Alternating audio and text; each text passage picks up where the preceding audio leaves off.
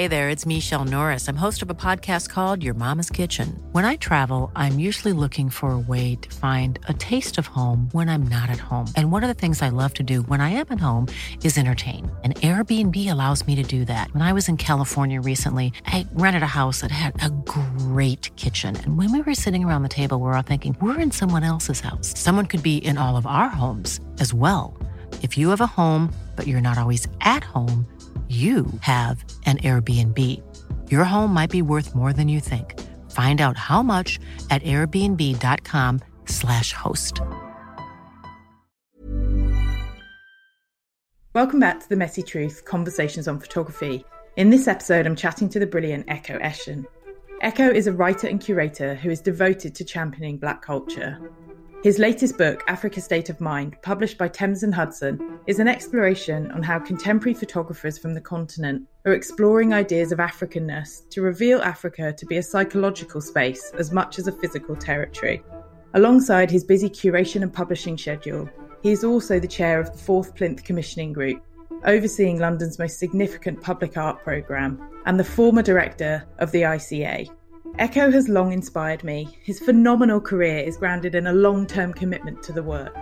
This state of ever making, searching, and confronting. He animates his ideas across multiple platforms, holding space for an ongoing dialogue in a world that is constantly in flux. Britain in the 1970s is really a country that I, would say is at ease with its own bigotry. Britain in the 1970s is a place where there's kind of racist comedy on TV, there's racist incidents on football terraces. Yeah, I go to school. There's kids scrawling National Front slogans on the desks.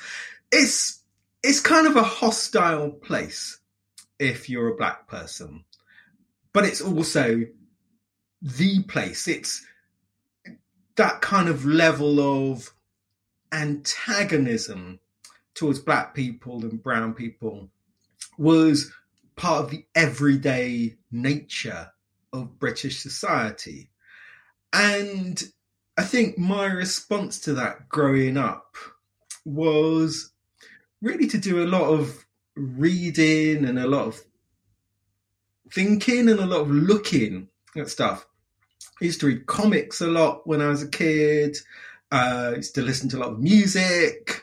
Um, I had an older brother, and he was always buying the NME, and so, and then we started getting into the Face magazine and um, style culture.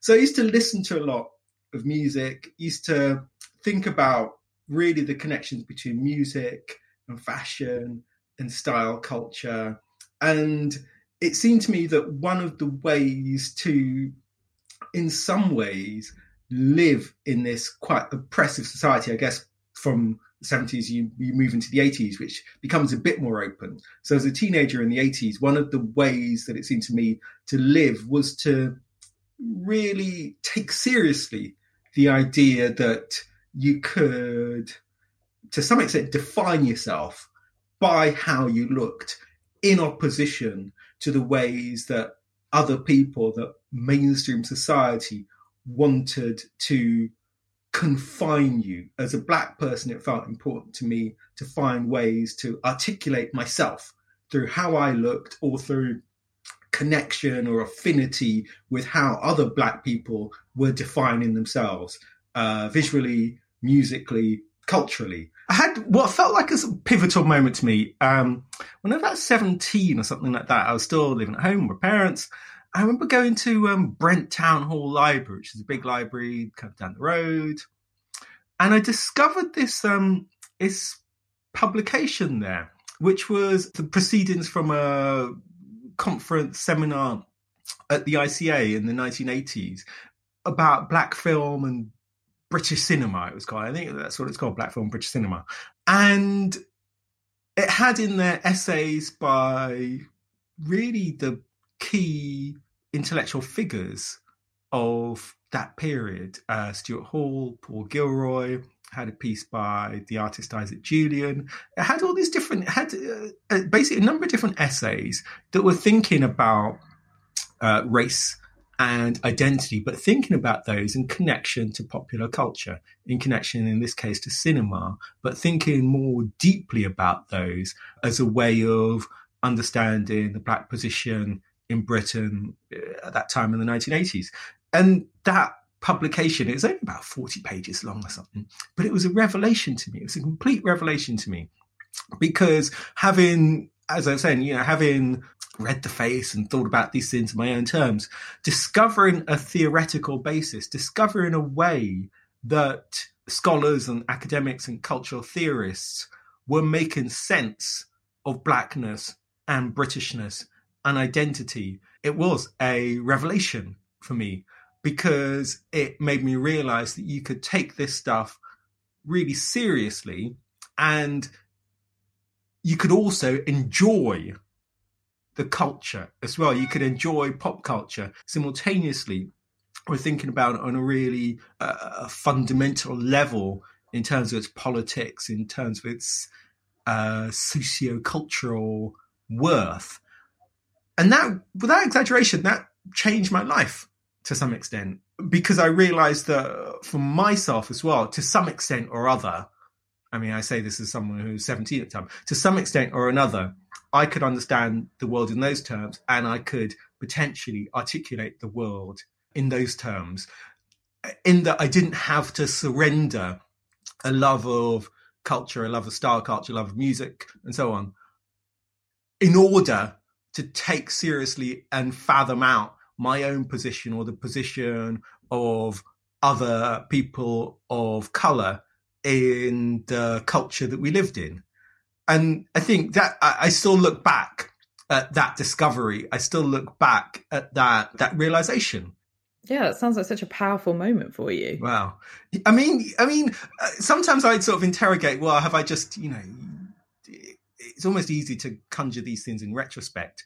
But mm. I remember when I when I when I when I found that that publication, I think it was a, it was in the um, it was in the reference section of the library.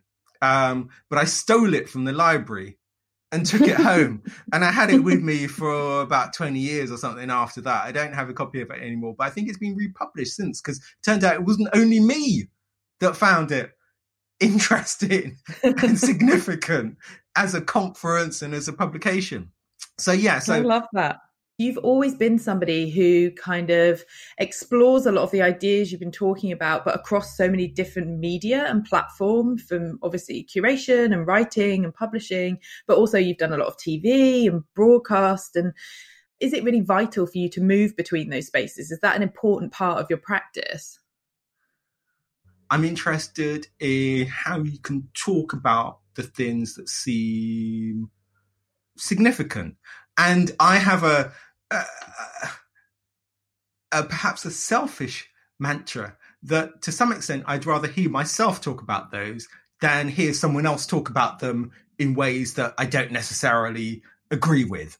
So I feel it's important to try and communicate some of the ways that I see the world and share that with other people because if I don't, the worry is that well, people don't get to see it that way. And it's not like I have all the answers or anything like that, but I'm just interested in making sure that some of the work that I see and some of the ideas that I come across and I'm interested in entertaining exist in the public sphere.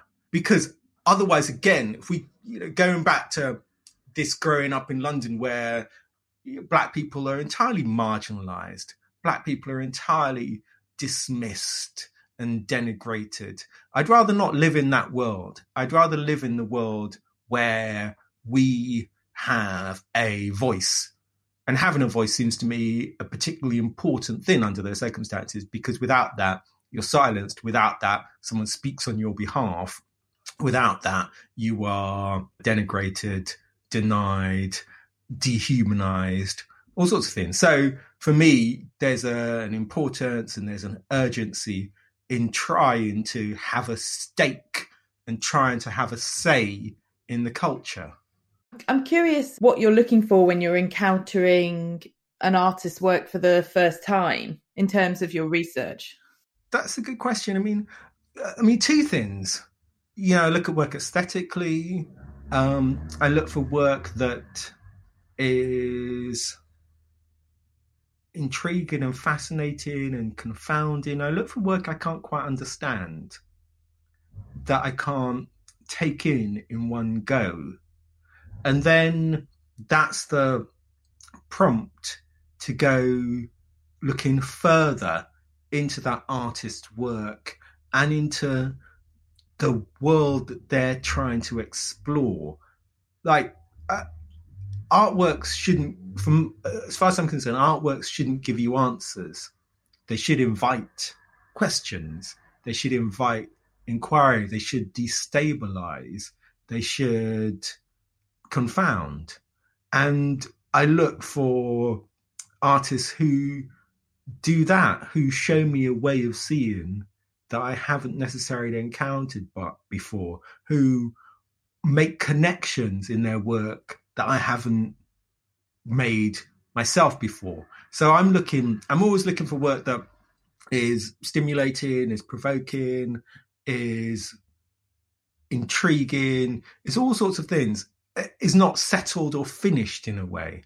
And beneath that, very often, that's work by artists of color. That's what I'm drawn to, generally speaking, black artists, because I'm interested also in artists whose work explores the condition of blackness in the contemporary world, which seems to me a fascinating and strange and quite often disturbing condition. I mean, I talk about my own experiences growing up in London, but pretty much any black person who, let's say, who lives in the West, I think all of us in one way or another are contending with 400 years of discrimination, oppression, uh, forced labor, um, dehumanization, death, all sorts of things, anti blackness.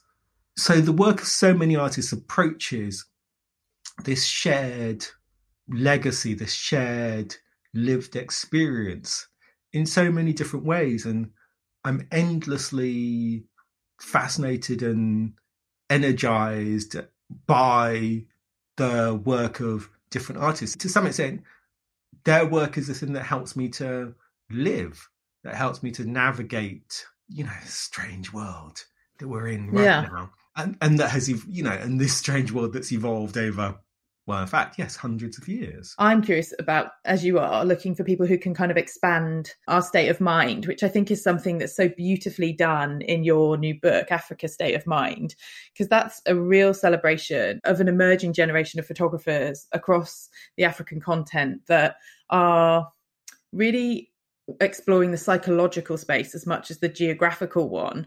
And I'd love to hear a little bit about the genesis of that book because it's just, I knew it was going to be great when I saw it, but I couldn't believe how powerful it was once I'd actually immerse myself in it.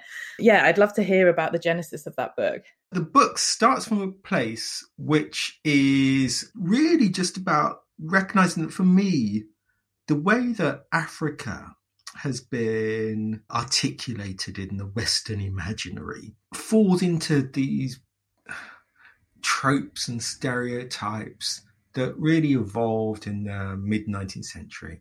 It comes out of this idea of Africa as a dark continent, Africa as a place outside history, and so on. And that's um, uh, I think photography has played a particular role in the promulgation of that idea uh, really since the mid 19th century through until for at least 100 years after that point. Photography uh, historically has been a weapon used against African people. It's been a tool used in the subjugation of African people. If you look at colonial imagery and imperial imagery, it's all about Africa as a place of underdevelopment. And so, in this project, the, the book Africa State of Mind starts well, from a dual realization, as you said, Gem, uh, which is about two things. One, that there is a, an emergent set of photographers from all parts of the continent whose work is extraordinary and rich and ambitious and powerfully imagistic. And two, Africa itself, as we might think about it, define it in popular terms, is an idea rather than a settled fact. And to investigate and explore what Africa looks like and feels like, you have to move away both from that colonial imagery, but also from an idea that there is a single version of Africanness that can be captured. And, and quite often, I have a bit of a beef with documentary photography, with ideas that uh, photographers can be in Africa and capture a sense of an authentic place and sets of authentic people. Again, it's a hangover from colonial era imagery. So I was really interested in how an emergent set of photographers are less interested, it seems to me, in creating singular, authentic, truthful and are more interested in asserting their right as artists to imagine Africa on their terms, through their eyes. Africa, therefore, not as a physical space, but as a psychological space. Africa is mood, tone, feeling, idea, emotion, uh, memory, rather than something fixed, something singular. And when I started looking in more detail, you see artist after artist after artist that is not doing the same thing, but perhaps their work shares a sensibility, shares a sensibility of if we are artists who are based on the continent or even based based abroad, then our take on Africa is about Africa as a zone of possibility, as a zone of imagination, rather than as a place that we already know. Yeah, that's one of the things I really loved about the book because I think there's this real tendency to kind of lump some of the work that's in the book into this category as as of art as activism mm. in kind of just like a labeled way but what i thought was so fantastic about it is while that is you know perhaps one thread through the book it's very much more about these individuated terms in, ter- in in which these artists are operating and the ideas that they're exploring. And and kind of through that creating this collection of work which is about imagining and imagining a kind of yeah. new context for the continent. You got to avoid essentialism. You got to avoid yes. an idea that somehow these people speak for africa. In the end they speak for themselves and they speak of africa they speak of the Africa that they know. They speak of the African, or the they speak of the versions of Africa and Africanness that they know or that they imagine. And those versions are legion, and those versions are all individual to them. So my start point is to privilege each of the figures in the book as artists.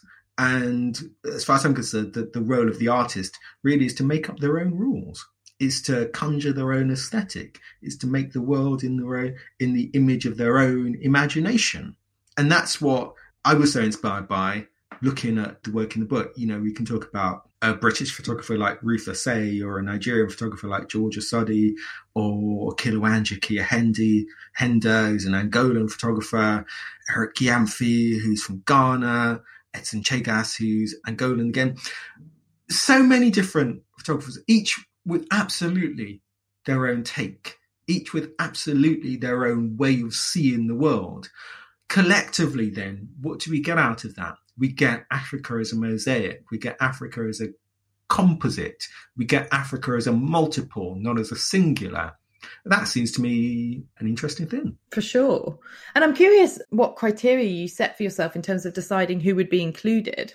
Yeah, I, I mean, again, that so I guess putting together the book was about a year or more, Was more than a year, and just of just looking and looking and looking. And there's so much stuff. You know, photography is photography is a great medium.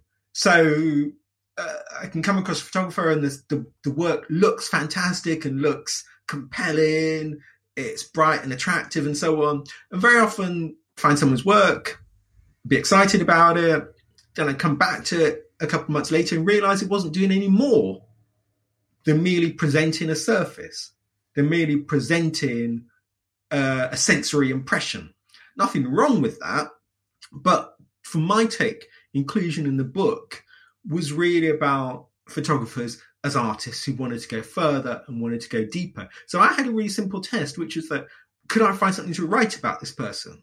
could I find something to write about their work? So I had to, you know, I wrote a text for each photographer, whatever that was, 300 or 500 words at a time. I looked at the work and thought about the work. And if I didn't have anything that I felt I had to say or that I felt they were really interested in saying through their work, then they didn't make it in. I mean, tough crowd. I like it. well, it's just uh, you know. Otherwise, what am I doing? Because it's it's it's it's it's not just about oh, here's some great work. It's really about well, what is the work saying? What is the, what is mm. the work exploring? What are we looking at and grappling with when we deal with this work? What are the layers involved in that? And uh, so I guess I saw my role as giving space to all the work, but also trying to interrogate it to somewhat. And if it doesn't stand up to interrogation, then it's not a great look for anyone. Yeah, I can't write something. I'm not convinced it will really live and survive and, and, and thrive. So let's take someone like Omar Victor Diop, who's a, a Malian photographer who works in the tradition of the great Malian studio portraitists uh, Malick Sidibé and, and Seydou Keita, but has his own his own very distinct identity as a photographer. And the series and the book of his that I chose references history of European painting and the history of the black figure in European painting. He sets himself within these constructed self-portraits that look like old paintings, but he inserts himself as a contemporary figure within them. And the work is beguiling, it's compelling to look at, but it also makes really serious points about art history, about European history, about the role of, of black people in the Western imaginary.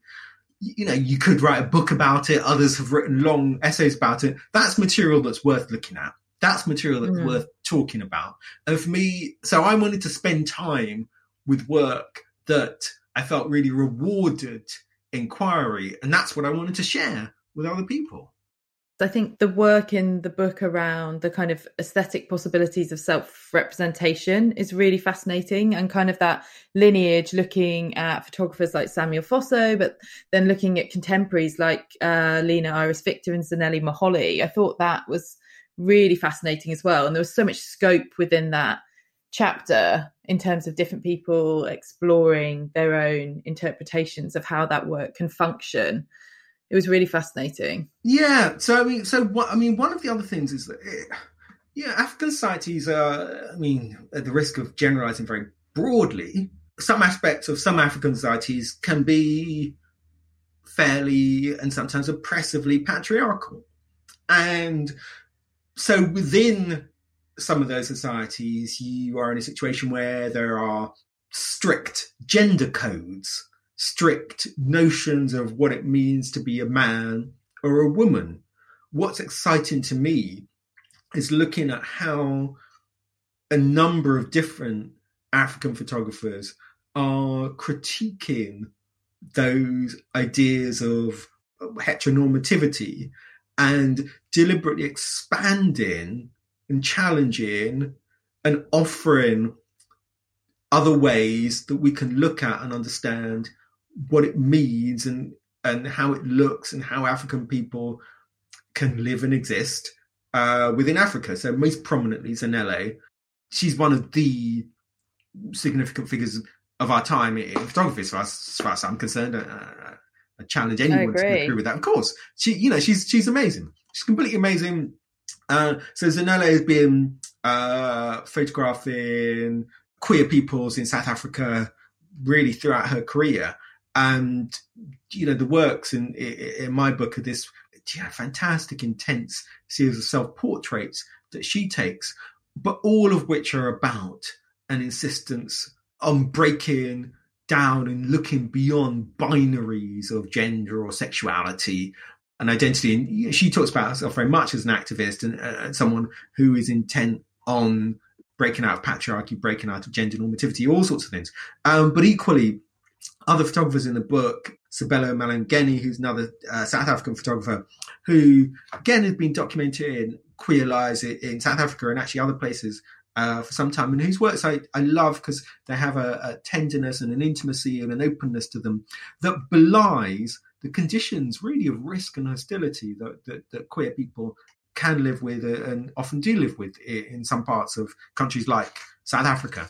But equally, someone like Hassan Hajjaj, uh, Hassan, great uh, British Moroccan photographer who has this kind of bravura, high color, high intensity way of capturing North African, uh, Muslim identity in Morocco, but also African identity, uh, in fact, much more globally than that, and whose work insists on Africanness as an innately cosmopolitan condition, as a condition that takes in references from the West to do with fashion, to do with popular imagery all around, and understands those and articulates those in ways that make absolute sense for him as someone who's born in Morocco, as someone who travels internationally. And like I said, reminds us, I think, that Africa doesn't exist somehow over there out of reach, outside time, but has always been part of a global conversation about who we are and about how we live. Uh, so yeah, so the section I think time and again is looking at how different photographers really just grapple with how you articulate selfhood, how you articulate identity, and the different ways that, that people fight quite hard to do that in different parts of the world and different parts of Africa it, it really is such a fantastic book that really provides a kaleidoscopic impression of the territory and kind of the multiple ways it can be read. I just I can't recommend it enough. You're listening to The Messy Truth Conversations on Photography. I would really love to talk a little bit about the masculinity show at the Barbican, mm. which you oh, helped yeah. curate and you also um, wrote about. Because mm. I hmm. felt that um, that show was so disarming in so many ways and so complex. Um, mm. It's one of the strongest shows I feel like I've seen in years. And I wondered if you could talk a little bit about your process of being involved in that and how you worked with uh, the Barbican curator Alona to kind of create the show. I really like the idea of it as a show because I think our start point with it was really the idea that, or not the idea, I, I, I call it a fact really, that, that masculinity is not a fixed proposition. That being a man is it's a, it's a pretty complicated thing. I think the governing premise, or one of the governing premises for the show, is that masculinity in general uh, has been queered. That it's hard to look at men right now without doing so through the gaze of some of the scholarship or even some of the visual imagery that that queer thinkers uh, uh, and and artists have evolved and brought into the mainstream in the same way that we can't think about masculinity without thinking about it through the framework of feminism too. And when we do that we recognize masculinity as a site of challenge and of contradiction and of constraint as something that is socially constructed rather than authentic and innate, and something, therefore, that's ripe for interrogation and exploration more now than at any other point. So, you know, the that Barbican show has got what more than 50 photographers in it, and each of them has got this fantastic take of what it means and what it looks like to be a man. I feel like that really speaks to this idea about thinking about the medium as well as the message of that show and and kind of actually to speak to you know your book that you were talking about earlier and how photography became this tool to reinforce and kind of the vision and values of colonialism and kind of the Western imagination. In some ways, the dynamic between photography in the masculinity show you know, photography is, has been long the tool of kind of patriarchy and and a way of excluding and a way of creating erasure and that dynamic i think is really interesting as well this idea of like it's not just the message it's what the media you know the mediums sort yeah. of lineage through that story is quite fascinating yeah yeah yeah that's completely true that's completely true you know who said photography is neutral? Who said photography is objective? You know, I really love, let's say, Sunil Gupta's work in that show. I really love the way he understands that if you're exploring queer identity in India, then it, as he was in the 1970s and 1980s, well, the 1980s, then it's a really delicate, difficult task. So we see these photos that, that he takes in, in different. Well, actually, in fact, the Sunil Gupta works contrasts uh, photos that he takes of of gay men walking down Christopher Street in Greenwich Village, holding hands, being very open in the 70s and the 80s, and then contrast that with some of the imagery that he takes in India, where people have their backs turned to the camera, where people are for, you know, very obvious reasons, much less open in their sexuality. Photos in both in both those places and the other places where he takes them are all beautiful. They're all fantastically composed. They're all beautiful, sensitive portraits. But you also see there limits of openness, but also uh, recognition, as you're saying, Gem, about the role of the camera itself as a device of liberation to some extent, but also a device potentially of oppression in that it can expose the private lives of different people. The camera as a, as a also an ally in concealment, as an ally in privacy, as an ally in the process and the enabling of becoming of people who otherwise have no way of articulating or expressing very openly their own sexuality. So yeah, you're right. In so many ways, that show is about medium, is about the nature of being photographed and taking photographs as much as what the photograph itself is. Mm. That's why I think the title is so great. I think the title's really powerful because it's it's operating on so many levels. It comes down to masculinities in the plural, uh, mm. because that is who we as men are, rather than masculine rather than man, each of us holds contradiction in place. And on a social level, as a social invention, the myth is that there's a singular form as opposed to a plural condition.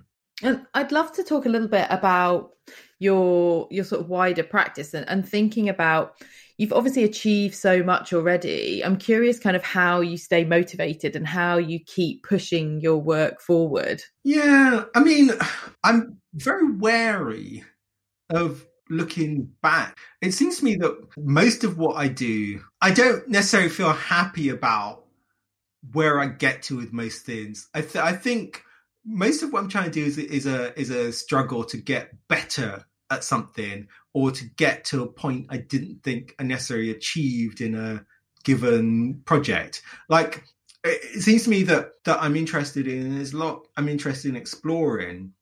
And I'm sort of haunted by the fact that I can write something and it doesn't really say all the things I want it to say.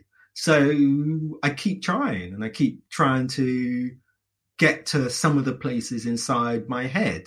I mean, in the end, I'm probably orbiting around a, a, certain number of topics or a certain number of ideas that I return to around identity, around race, around masculinity, even. And I guess I'm trying to refine those ideas. I'm trying to refine my relationship to those ideas. And I'm not convinced I've got it right in any given thing. And that's what keeps me going because hopefully the next project you get closer to that in some way. And that's, you know, um, and um, yeah, I'm slightly allergic to think, I don't know, you know, what's it mean to say you've done something? I mean, it's all fine, but the interesting thing is what you haven't done. The interesting mm. thing is what you're trying to do. And that's what keeps me awake at night. It's what gets me up in the morning. This idea that, well, actually, yeah, you can think about this and put it together with that and write that. And it seems to me there's a lot potentially you can do. For sure. I think also it's this idea that nothing's fixed as well, right? You can gather all these thoughts and, and be thinking about things for such a long period of time, but then you know, a year, it doesn't even have to be something as significant as this, but the, a year like 2020 happens and shifts absolutely everything and recalibrates you know is still recalibrating how we think and feel about so many different things. And so that sort of pushes the work forward. So i feel like i am taking great solace in hearing you say this because it's something that i deal with all the time. And, and as somebody i look up to that means a lot to me hearing hearing you talk about it as well. But you're just constantly on this chase as you say to better articulate the ideas that you're passionate about and the stories that you're trying to tell. Yeah, I mean, look, it's a sort of Gem. Look, it's a sort of horror story, isn't it? This idea that, well, this idea that you'd arrive, like, what, what would yeah. that be? Where would that place be? What would it involve? If you felt like, okay, yeah, I really nailed it. Well, yeah, that seems to me the just the worst position possible. Yeah, you don't get to perfectibility potentially. And I love, look, I should say also, like this whole series, this whole podcast series you've been doing, I think is so brilliant because this thing of having conversations and having a whole long succession of conversations, I think for me, it really just underscores this point that, yeah, you know, there's no peak, you know? Yes. Yeah. It's ongoing. Yeah. Yeah. Yeah. Yeah. Do you feel like there's anything you've had to unlearn along the way through your career so far? Ooh, that's interesting. I think well, I okay, yeah, okay. I think one of the main things is that you know I'm sort of curious about a fair number of things. Uh, there's lots of things that I think are possible to do, and I think over time, I've I've probably probably spent too much time being distracted by things that are interesting. Like I try and remind myself, and it's a bit of a struggle. I try and remind myself that because something is interesting is not enough of a reason to do it. Because it's merely interesting is not enough. It has to run deeper. There has to be more of a reason for me to be involved in something. Otherwise, even if I can do it, even if it's intellectually or aesthetically satisfying, I could be doing something else with my time that would ultimately matter more to me. So actually, yeah, if there's one thing I'm having to remind myself, it's um, the struggle is really to stay focused. To, to finish up, I wanted to ask you the question that I asked everybody at the end of the episode, and that is what is more important to you, the process of making the work or its final manifestation? Ooh, yeah. I mean, well, look, they're, they're sort of unbalanced because, you know, you, you can do an exhibition and it can be up for three months or whatever, but the process has taken three years. Um, so yeah. in that respect, I'd have to say the process is the sustaining thing for me because the process is all about, it's all about the thinking and the emotional engagement with the work you know, making a finished version of something, a book or an exhibition is great, but that comes at the end of this long journey, this long, I mean, this long set of questions and searching that you have to do. And that's the, I think the meaning is in that search. You don't get, you know, you try and frame the answer within the within the the realization of the project, but you don't necessarily get everything right at the end. But you also don't stop thinking. And I think for me, the whole point is to keep exploring, is to keep trying to make connections between things because yeah, they'll find their way out into a into a show or a book at one point and then you keep going. For sure. Well, thank you so much for your time. It's so great to speak to you, Ekow. Gem, look, it's such a pleasure. Thanks for listening to The Messy Truth. You can find more information about today's guests in the show notes. Theme music is changed by Judd Greenstein from the album Awake, and design is by Ruby White. You can follow updates on the podcast on my Instagram at Gem Fletcher or subscribe to my newsletter at gemfletcher.com. Feel free to leave a review on Apple Podcasts.